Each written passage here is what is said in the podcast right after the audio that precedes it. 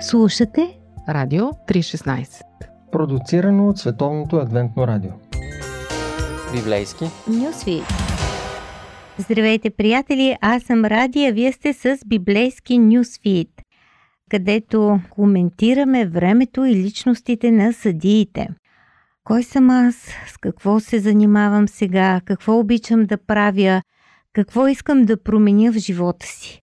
Ето това са въпроси, които трябва да си задаваме често, защото живота се променя, ние се променяме и понякога зацикляме в нещо, имаме нужда от различни отговори, имаме нужда да премисляме и да преосмисляме нещата и да търсим отново и визията на Бог във всичко това, което ни се случва, в което живеем. И сега ще видим как един човек е провокиран да разговаря по тези въпроси, да се моли по тези въпроси, да търси мнението на Бог по тези въпроси и също така да изследва себе си с оглед на тази визия.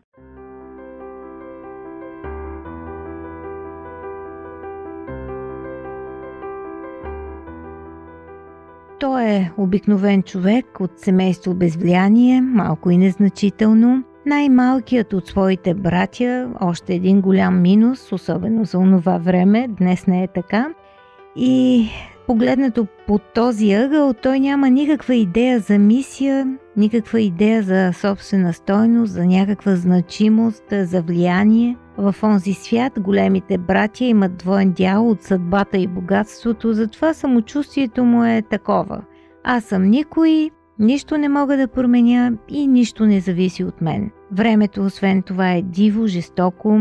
Ние си говорихме вече за неговия колега Ефтай, който е от по-късно време, но горе-долу сме наясно каква е ситуацията. Не случайно съдиите от Библията и цялата книга, която говори за това време, безпросветно на безчинства и хаос, е наречено еврейското средновековие. Така че ето имаме някаква представа за това кой е човекът, кой съм аз, той какво мисли, аз съм никой незначителен човек от много малко семейство, без влияние, бедно семейство. Какво правя? С оглед на това, че времената са тежки, противниците са дръзки, те не просто грабят и убиват, но унищожават цялата економика, земеделието, скотовътството, прехраната на хората, обричат оцелелите на глад.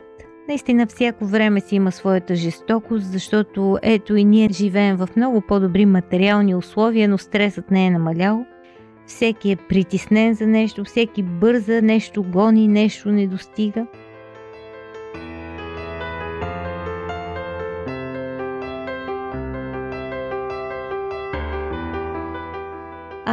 Тук става въпрос за една голяма напаст. Това са източните племена. Те са опънали палатките си върху самите ниви на израелтяните. Дошли са с добитъка си, с своите камили безчет стада. Аз самата не разбирам нищо от скотовътство, но тези, които разбират, казват, че камилите са истинската напаст на земеделците. Те нанасят най-голямата щета изяждат всичко, освен това трамбоват почвата, така че тя става трудна за работа. И това състояние на голям стрес, на голямо оттеснение продължава 7 години. 7 страшно трудни години. И какво прави нашият малък човек? Той се занимава с някаква конспиративна работа. Трябва да действа бързо и тайно. Всъщност чука жито в лин, за да го скрие от враговете, от мадиамците.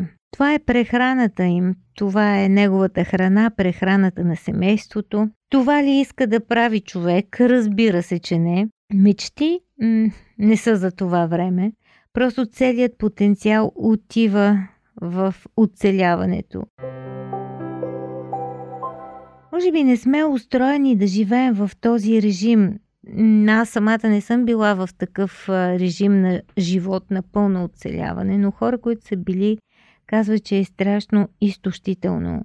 Просто нищо друго не те ангажира със себе си. Ти си изключително а, фокусиран в това да оцеляваш. Обаче в живота има и такива моменти, понякога м- безпаричие, безработица или пък заболяване, тежка диагноза, когато всичко те карат да се впрегнеш в това, да правиш каквото трябва, за да оцелееш. Имало е такива моменти и ще ги има. Моменти на пълна мобилизация. Да правиш не това, което искаш, а това, което се налага, за да оцелееш. Но когато това става ден след ден, седем дълги години, се случва едно от най-страшните неща в живота, които могат да ни се случат. И това е да загубим надежда. Това е един цинизъм към живота, но е и много тежко преживяване, много обезкървяващо преживяване да живееш без надежда. И ние можем да се досетим за настроението на Гидеон. Той трябва да се крие, за да свърши нещо толкова обикновенно. Вероятно се страхува, че някой може да дойде и да му вземе всичко. И точно в този момент, когато Гедеон е изплашен и притеснен, се случва нещо неочаквано. Една среща с ангел. Любезен господин, поздравява пръв, Бог с тебе, мъжо силни и храбри. Адонай МХ.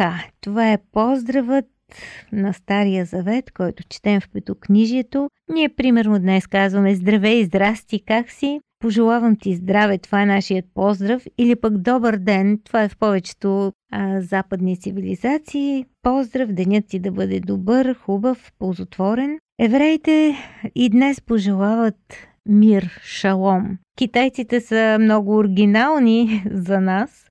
Те поздравяват с ти си прекрасен, да не би да забравиш, че си такъв. И все пак, ако Бог е с тебе, всичко друго ще ти се добави. Ти ще имаш и мир, и денят ти ще бъде хубав, и ще се чувстваш прекрасно, ще знаеш, че си прекрасен. Какво да кажем за дискусии по Радио 316? Скъпи приятели, продължаваме библейски нюсфи да се движим с Гедеон, който а, освен че върши някаква конспиративна работа, свързана с прехраната на семейството и живее в много трудни времена, на 7 години особено тежки нападения на вражески племена, които ограбват реколтата. И когато прави това нещо, когато е в режим на оцеляване и върши тази конспиративна дейност, бързо притиснено, той се среща с ангел, който му казва Бог с теб. И след това нещо много интересно обращение. Мъжо силен и храбър. Ето ти обращение към човека, който чука жито в условия на конспирация. Голяма храброст няма що. Но тук е интересна и реакцията на Гедеон. Той не възприема тази фраза просто като приветствие. Той започва някакси така, от цяло сърце ти казвам, господине, ако Господ е с нас, защо ни сполетя всичко това? Знаете ли на какво ми прилича този разговор? Примерно аз а, ти казвам, здравей, Ванка. А, бе, какво здраве, бе, ради, стегнала ме главата, кръвно вдигнах вчера, оня ден си навехнах и глезена.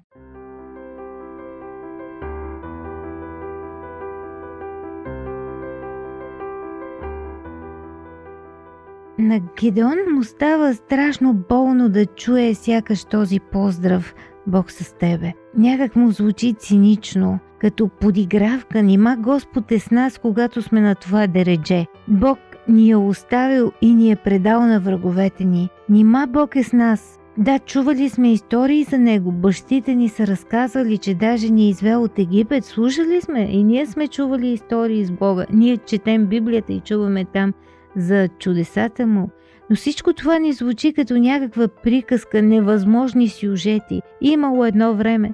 А къде е Бог сега? Защо живеем така? Защо стигнахме до тук? Защо сме изоставени? Защо страдаме? Защо ни тероризират хора без морал и култура, при това невярващи? И знаете ли какво е най-лесно в този момент?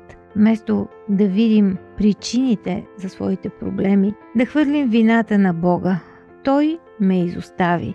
Той ме предаде. Той ни изостави, той ни предаде. Горките ние. Просто ние сме невинни, а ето какво ни сполетя.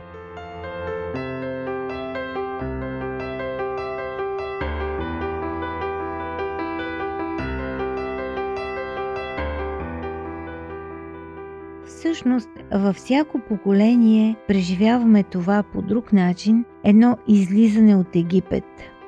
Това си е реално един човешки поведенчески модел. Само Бог може да ни освободи от това робство, в което сме живяли преди Него, и то с чудеса. Чували сме за Неговите удивителни дела, чели сме.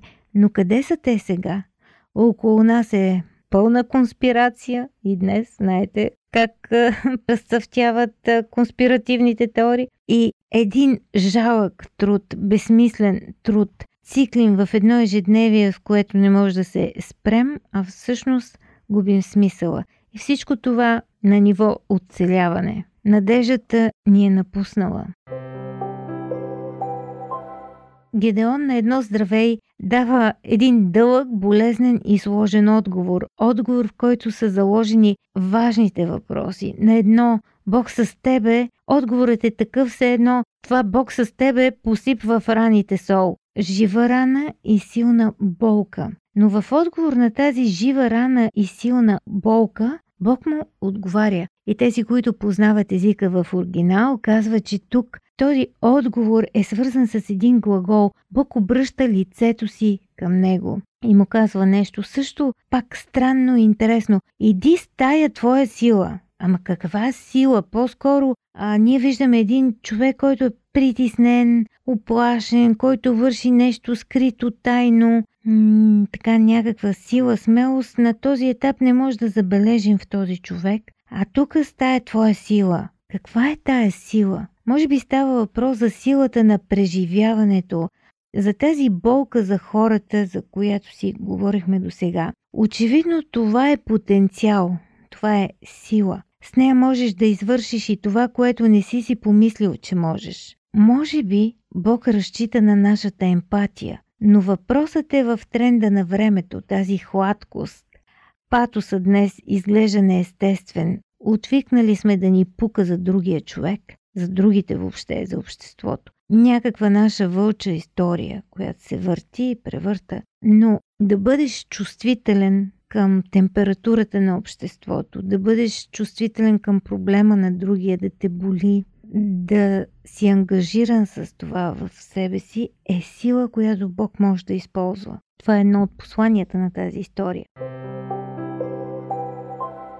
И така, какво искаш да направиш? Въпросът е, да, какво правиш, но и какво искаш да направиш. И ако нямаш никакви мечти, никакви желания, доколко си жив наистина. И след това, какво искаш да промениш, какво можеш да направиш, с какво си въоръжен. Ако имаш ентусиазъм и емпатия, ти наистина си въоръжен отгоре. Просто е нужно да живеем с цел, а не да чукаме някакво жито в лин и да действаме само на ниво оцеляване.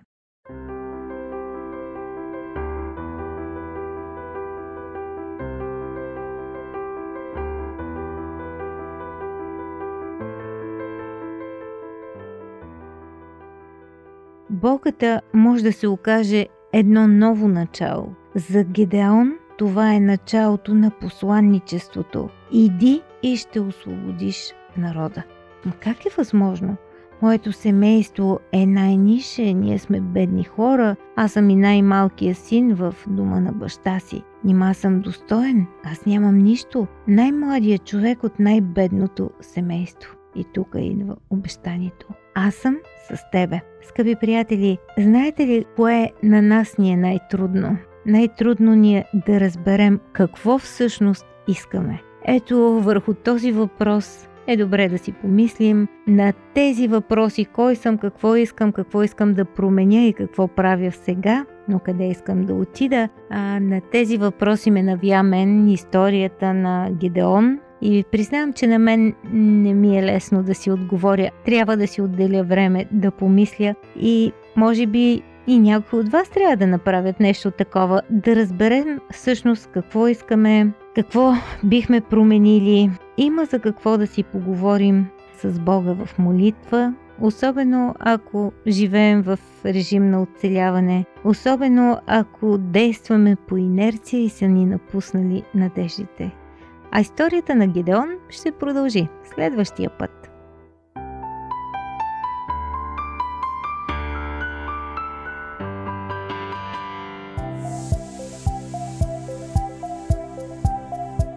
Слушате Радио 316 Продуцирано от Световното адвентно радио.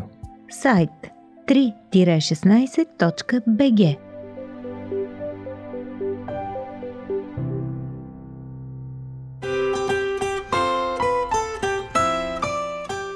По пантофи.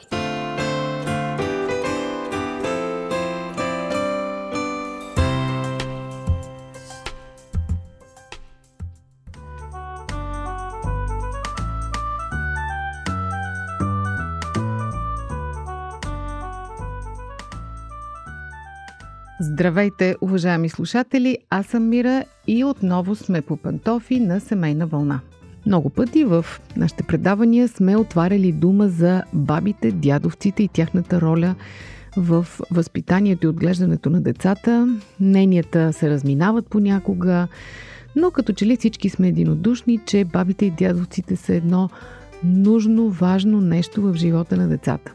Днес обаче ще си говорим за нещо малко по-различно, за това как бабите могат да отровят живота на внуците си. И съответно какво да, да правят родителите, за да парират такива баби. Първият начин, по който бабите могат да турмозят своите внуци, е с техните вечни тревоги. Всеки от нас може би е бил потърпевш като дете, когато баба му го гони с вечни въпроси. Какво яде? Не си ли гладен? Добре ли си облечен? Служи си още един половер? Да не би да си болен? Много кашляш и така нататък. Или пък почват. Много си отслабнал. Майка ти какво те храни? Никой не се грижи за теб. Защо са ти скъсани чорапите? И така нататък и така нататък. Мисля си, че никое дете не може да издържи на подобни атаки. Такова нескончаемо оплакване на внучето обикновено го поставя в много неудобна позиция. Сякаш бабата така му насажда едно чувство на неудобство, че то не се справя, а от друга страна, че не прави нищо реално, за да промени положението си. Внучета, отглеждани от такива вечно разтревожени баби, започват да изпитват неувереност, а понякога в зряла възраст имат проблеми и то много сериозни с самочувствието. Ако вие сте майка и татко на такова дете и си имате такава баба, можете да направите следното нещо. Възможно най-скоро си поговорете с нея и кажете в прав текст, че на детето му е неприятно да слуша подобни неща. Помолете я да не изразява всичките си мисли и страхове явно пред него. От друга страна, поговорете и с детето и му кажете, че бабите са си такива, те си се тревожат, че не бива чак толкова много да обръща внимание на нейните тревоги, като разбира се не бива да проявява и неуважение. Друг начин, по който понякога бабите тровят живота на околните, е като непрекъснато изтъкват как се жертват за останалите. Много често бабите обичат да правят следните констатации. Ако знаеш какво ми е струвало да изуча баща ти, да стигне днес до тук. Естествено, вие искате да ходите на почивка, вашите искат да идат на почивка. Е, аз какво да правя? Ще те гледам, нали съм ти баба? Мога да се справя с едно дете, какво толкова? Не съм чак толкова болна. Такива думи могат да отровят деня не само на детето, но и на възрастните около него. Насаждат едно перманентно чувство за вина, че те са се намесили по някакъв ужасен начин в живота на бабата и са го разбили. Какво могат да правят родителите, ако имат на главата си подобна баба? Най-вече да поговорят с нея наложително и скоро. Но ако разговорите не помогнат, честна дума, потърсете си друга альтернатива за гледане на детето ви, дори да ви е по-неудобно и по-скъпо. Защото едни такива вечно недоволни от живота баби могат да превърнат внучетата си в едни вечно недоволни от живота хора. Още какво могат да правят бабите, за да тормозят всички около себе си? Ами вечно да са ядосани на майката и таткото. Обикновено бабата свекърва ядосана на снехата, а бабата тъща на зетя. Това е нормално. Много обичат бабите да казват, ох, майка ти нищо не може да прави като хората. Или пък баща ти е голям мързел, само лежи на дивана, нищо не прави. Твоите родители, кога най-сетне ще се погрижат за теб, все на мен ли ще разчитат? Обикновено такива баби се появяват или пък се превръщат в такива, когато възрастни и млади живеят под един покрив, тогава конфликтите са винаги на върха на иглата. Откровените сблъсъци могат направо да превърнат къщата в минирано бойно поле и за съжаление по него най-често стъпва именно малкото дете. Когато една такава недоволна, ядосана баба започне да излива цял самосвал негативни емоции върху детето, тя насажда в него и негативни чувства към собствените му родители, срива техния авторитет в очите му.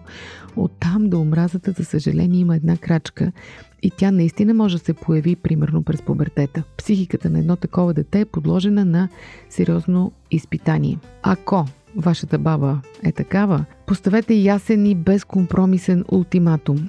Или спират да обсъжда вас и вашата половинка пред детето ви, или вие просто ще се постараете да не го вижда. Звучи много жестоко наистина, но крайната мярка наистина е необходима, ако искате да опазите психиката на детето си и своя родителски авторитет. Какво да кажем за дискусии по Радио 316? Какво ще правят бабите, за да тормозят внуците си и техните родители? Ами като непрекъснато сравняват внуците си помежду им. Рядко има баби с по едно внуче, обикновено са две, три, понякога повече и те с най-добри намерения започват да ги сравняват. Виж сестра ти на твоите години вече се хранеше сама. Или пък, твоята братовчетка вече ходи на пиано, ти защо не ходиш? Това, което могат да постигнат такива баби, е да създадат комплекси на внуците си, да ги накарат да се състезават помежду си и да предизвикат негативни емоции помежду им. Ако вашата баба постъпва така, посъветвайте я да се постарае да прекрати това нещо, да опознае силните страни на всяко дете и дори да има слабост към някои от внуците си, да не го показва пред останалите, защото това не е мотивиращо нито любимото внуче ще се почувства добре, нито пък нелюбимите. Ако не можете да се преборите с това, ограничете времето на внучето с баба му или най-малкото нека то да прекарва време с баба си, когато останалите внуци не са край нея. Има и един друг тип опасни баби, това са вечно недоволните мрънкащи баби, които естествено мрънкат и недоволстват с най-добри намерения. Учат детето на полезни навици. Например, спирай водата докато се съпонисваш, водата трябва да се пести. Изяш си всичко, което ти в чинията не е прилично да оставяш храна, знаеш ли колко хора гладуват. Не сърбай, не е възпитано. Не штракай ключа на прахосмокачката, ще го повредиш. Гаси лампите след себе си, хаби се ток. Този списък може наистина да продължи до безкрайност. Трябва да бъдем честни и да признаем, че това, което такива баби говорят, е вярно. Те наистина се стремят да се пести ток, да се пести храна, вода и всичко останало, което е похвално.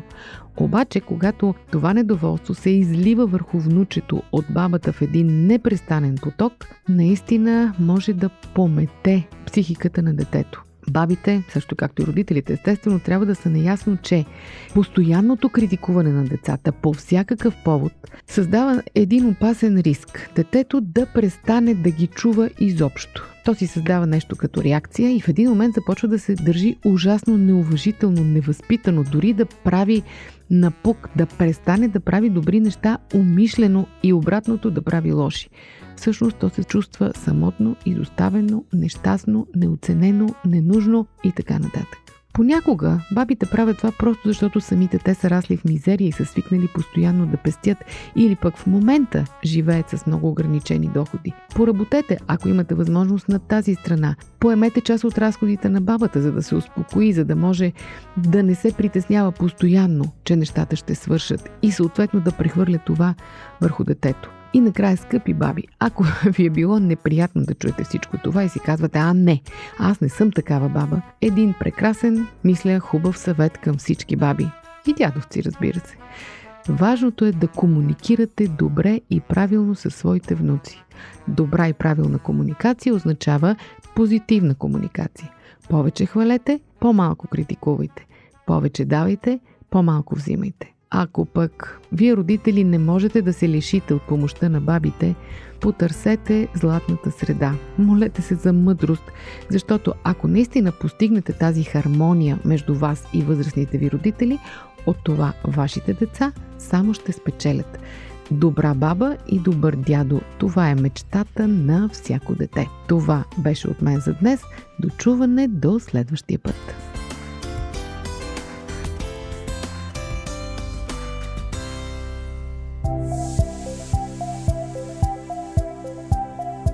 Радио 316.